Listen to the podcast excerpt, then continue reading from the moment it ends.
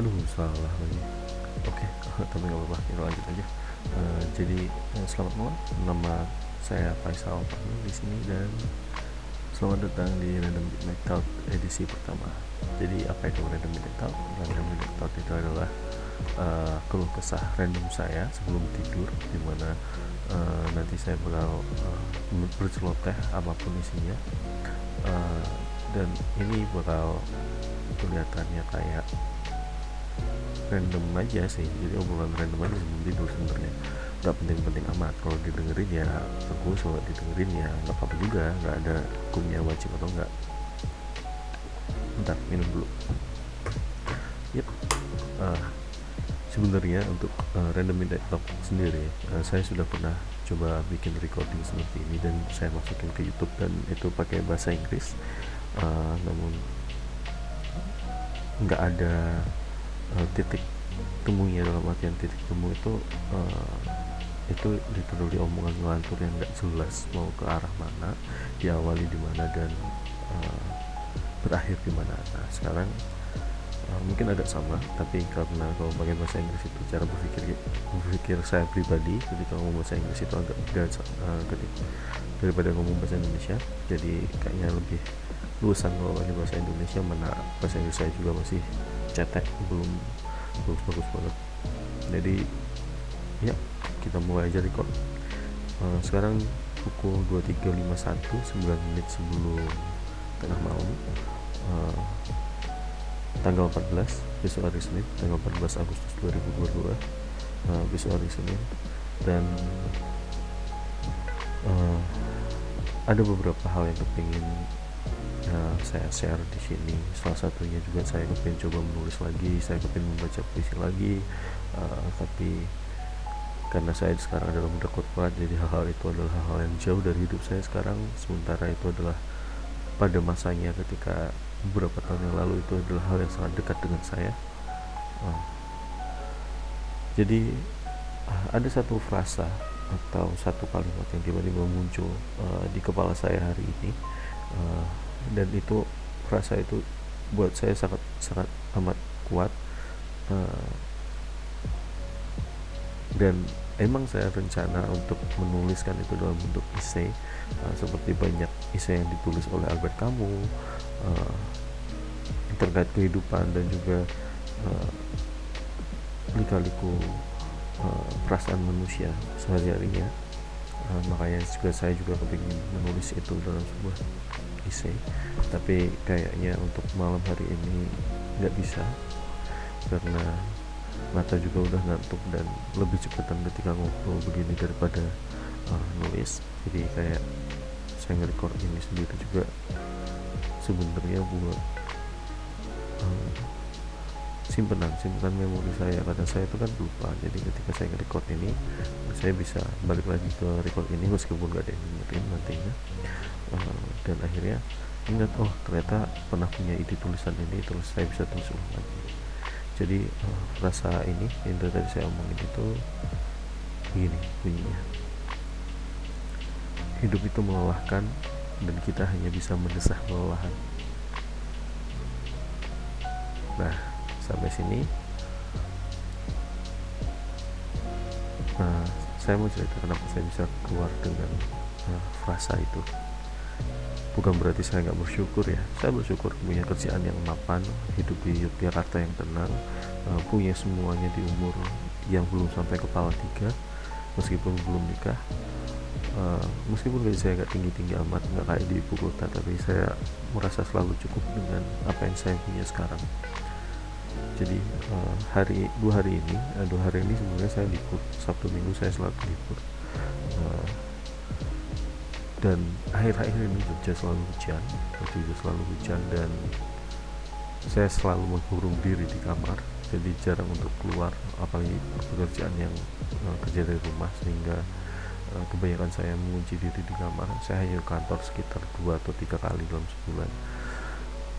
Sisanya kerja dari rumah uh, dan beberapa bulan terakhir ini saya memiliki kecemasan-kecemasan tersendiri gawang-gawang tersendiri terhadap hidup di mana hidup itu melelahkan.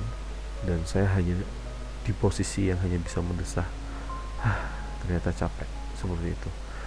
Uh, ada banyak ketakutan-ketakutan di masa depan yang sudah terbayang beberapa hari ini seperti apakah saya akan hidup sendirian di masa depan? Apakah pekerjaan saya akan selamanya seperti ini? Apakah saya akan sebentar lagi kehilangan beberapa hal yang saya sukai ataupun saya cintai sehingga uh, saya tidak merasa bahagia lagi? Itu adalah beberapa ketakutan-ketakutan dan kecemasan-kecemasan yang hadir dalam beberapa bulan ini. Saya lebih sering menghabiskan waktu di rumah menguji diri uh, bahkan tidak keluar sama sekali dari rumah uh, ditemani dengan dua kucing saya. Dan saya membenci interaksi dengan manusia untuk beberapa bulan terakhir ini. Uh, jadi uh, ini rutinitas saya selama setiap hari.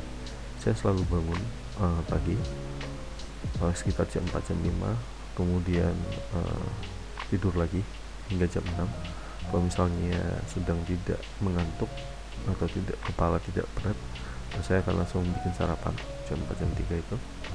Jam 4 jam 5 jam 3 tergantung bangun jam berapa. Uh, membuat kopi langsung membuka laptop merevisi beberapa pekerjaan sebelum saya melaporkan itu dalam meeting di jam 8 pagi bekerja sampai jam 6 jam 7 kadang jam 9 malam. Uh, masak di sela-sela pekerjaan saya saya masih bisa memasak untuk makan siang saya maupun uh, makan malam saya kalau misalnya saya tidak kelelahan dan ada teman yang mengajak ke warung kopi yang dekat dari rumah saya akan mengiyakan biasanya setelah maghrib atau setelah isak saya akan keluar kopi pulang tidur bekerja lagi. Seperti itu. Berkali-kali lima kali dalam seminggu. Dan rutinitas itu membuat uh, weekend saya Sabtu Minggu saya ketika saya libur adalah hal yang sangat saya tunggu untuk keluar dari rumah namun untuk beberapa minggu terakhir ini uh, hal yang sebaliknya terjadi di pikiran saya. Saya malas untuk keluar dari rumah terutama beberapa hari terakhir Jogja selalu hujan. Jadi uh, bukan hal yang menyenangkan untuk keluar.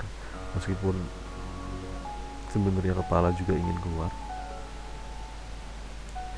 Nah hari ini uh, saya pergi sebentar cuma kabelnya jangan ditarik. Ini lagi direkam. Sorry. Kucing saya mainan kabel headset. Nanti kita main ya. Nah.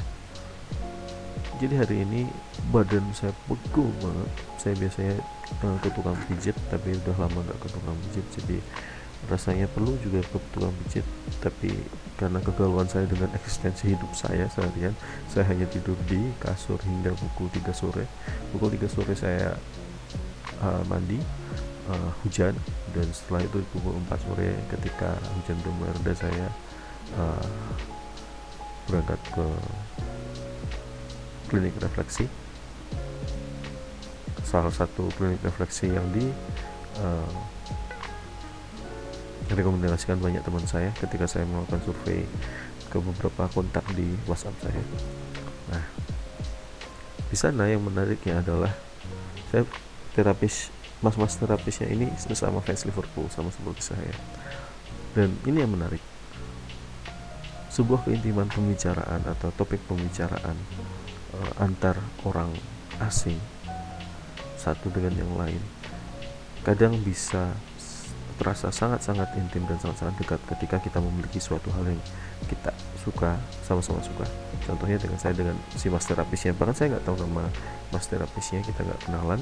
Uh, kita karena saya datang dengan kaos Liverpool uh, dia langsung uh, bertanya apakah saya fans Liverpool? Dan saya jawab iya dan masih juga cerita kalau dia fans Liverpool. Jadi sesi 90 menit refleksi itu tidak terasa karena kami berdua uh, mengobrol masalah taktiknya juga Klopp, bagaimana lini tengah Liverpool yang harusnya uh, lebih diperkuat untuk musim ini dan sekian banyak cerita tentang Liverpool. Ini hal yang menarik. Di tengah kegambangan dan kegalauan eksistensi saya terkait apa sih tujuan hidup dan ketakutan-ketakutan terkait masa depan, saya menghabiskan 90 menit hanya untuk berbicara dengan orang asing terkait sepak bola tanpa ada beban. Tanpa ada beban. Itu adalah hal yang menarik buat saya. Nah, kemudian uh, selepas sesi refleksi itu uh, karena waktu itu masih pukul 6 6 sore dan uh, menurut saya itu masih telah teramat sore uh, belum begitu malam-malam banget jadi saya langsung menuju ke rumah teman saya namanya Mas Dian. Dia teman sekantor saya. Kita kami sudah kenal sekitar lima tiga tahunan. Tiga tahunan. Dulu kami di satu tim yang sama namun saya dipindah ke tim yang lain uh, sehingga saya jarang ketemu dan jarang ke kantor. Sementara Mas Dian masih sering ke kantor. Uh, yang menarik dari Mas Dian adalah dia dua tahun lebih tua dari saya. Uh, dia memiliki permasalahan psikologis terkait trauma masa kecil. Uh, dia selalu menceritakan itu pada saya dan pada akhirnya uh, ada di suatu titik di mana beberapa hari yang lalu uh, kami ngobrol di lapangan umum. Uh, jadi waktu itu pulang kerja dan rumah saya juga agak jauh dari kantor. Daripada saya pulang ke rumah dengan melawan macet dan kelaparan di jalan saya memilih untuk makan dulu makan malam dulu di dekat kantor.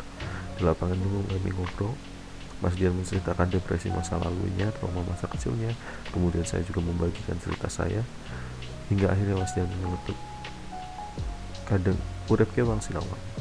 Hidup itu kadang hanya melihat tanpa tahu uh, cerita di belakangnya. Mas Dian selalu menganggap saya sebagai anak muda yang penuh potensi dan juga memiliki karir yang baik dan terlihat seperti tidak memiliki masalah namun setelah mendengar cerita saya dia menganggap bahwa hidup itu hanya melihat satu sama lain melihat merasa iri kepada satu sama yang lain.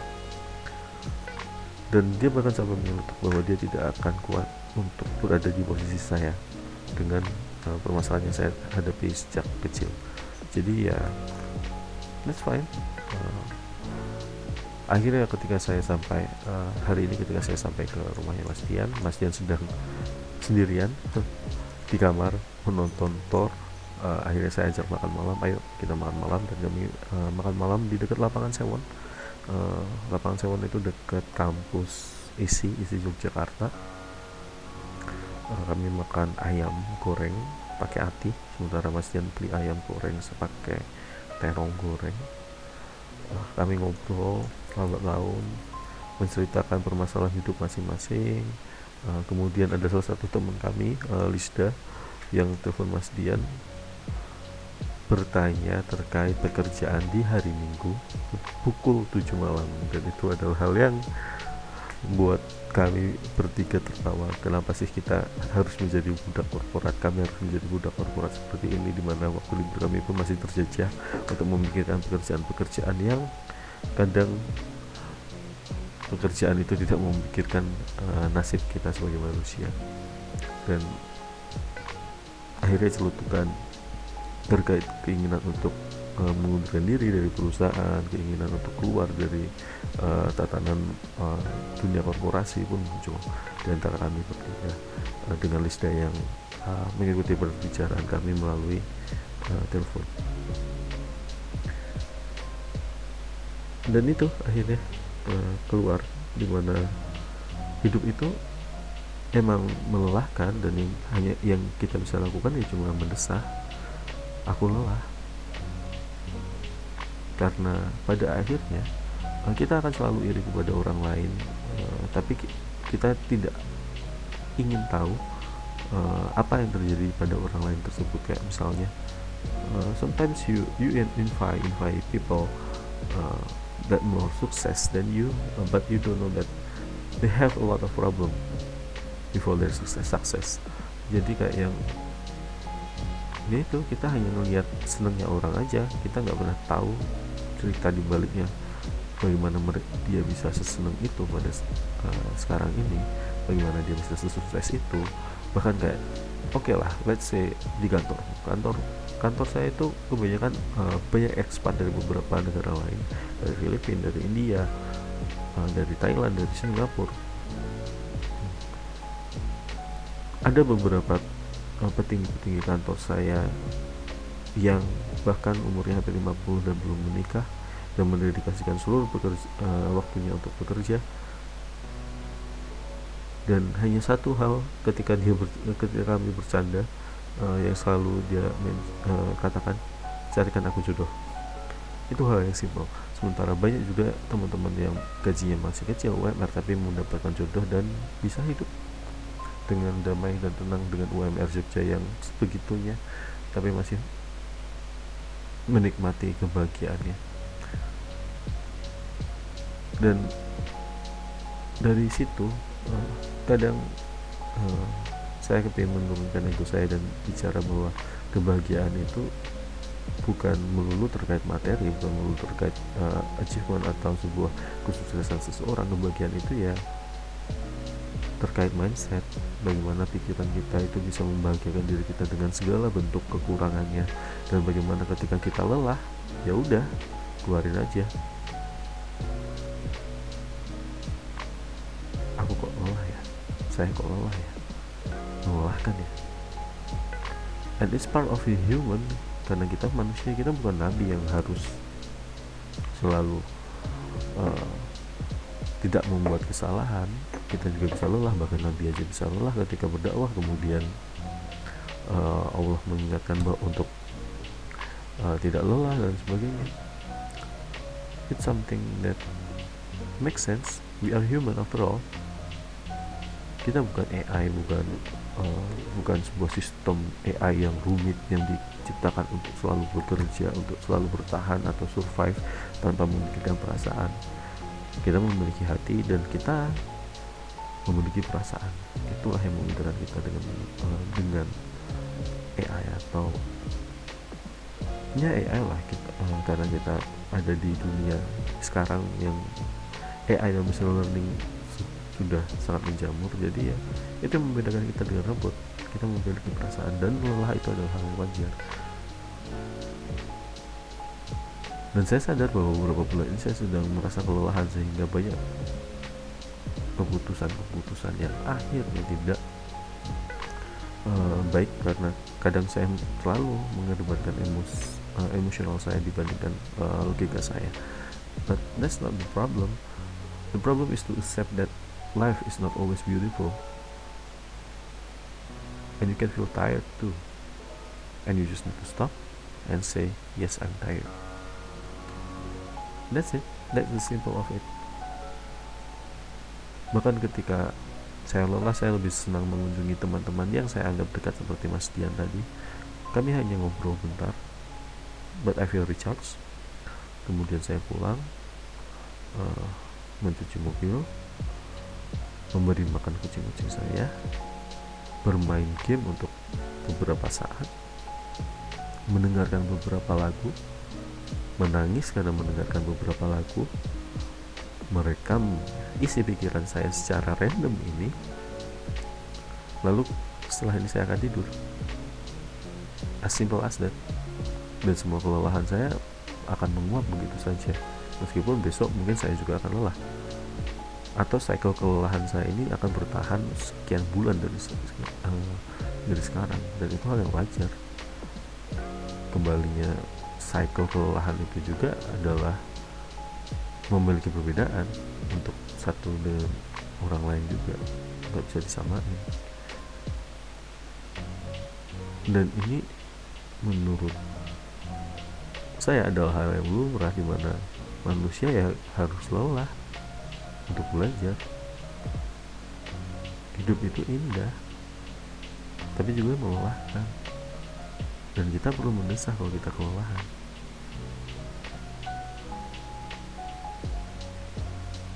jadi selamat menjalani hidup yang melelahkan ini. Dan uh, I think that's all for today. Thanks. Uh, udah dengerin celotehan gak jelas ini. Uh, and mungkin kita mungkin saya coba untuk ngobrol atau ngomong seperti ini kok seperti ini setiap seminggu sekali atau dua minggu sekali. Uh, we will see nggak tahu juga bakal bisa kayak gini atau enggak karena ini juga pakai uh, microphone headset. Jadi itu dari uh, dari saya untuk hari ini. Uh, karena udah tengah malam uh, nama saya Faisal. See you on the next random minute talk. Bye bye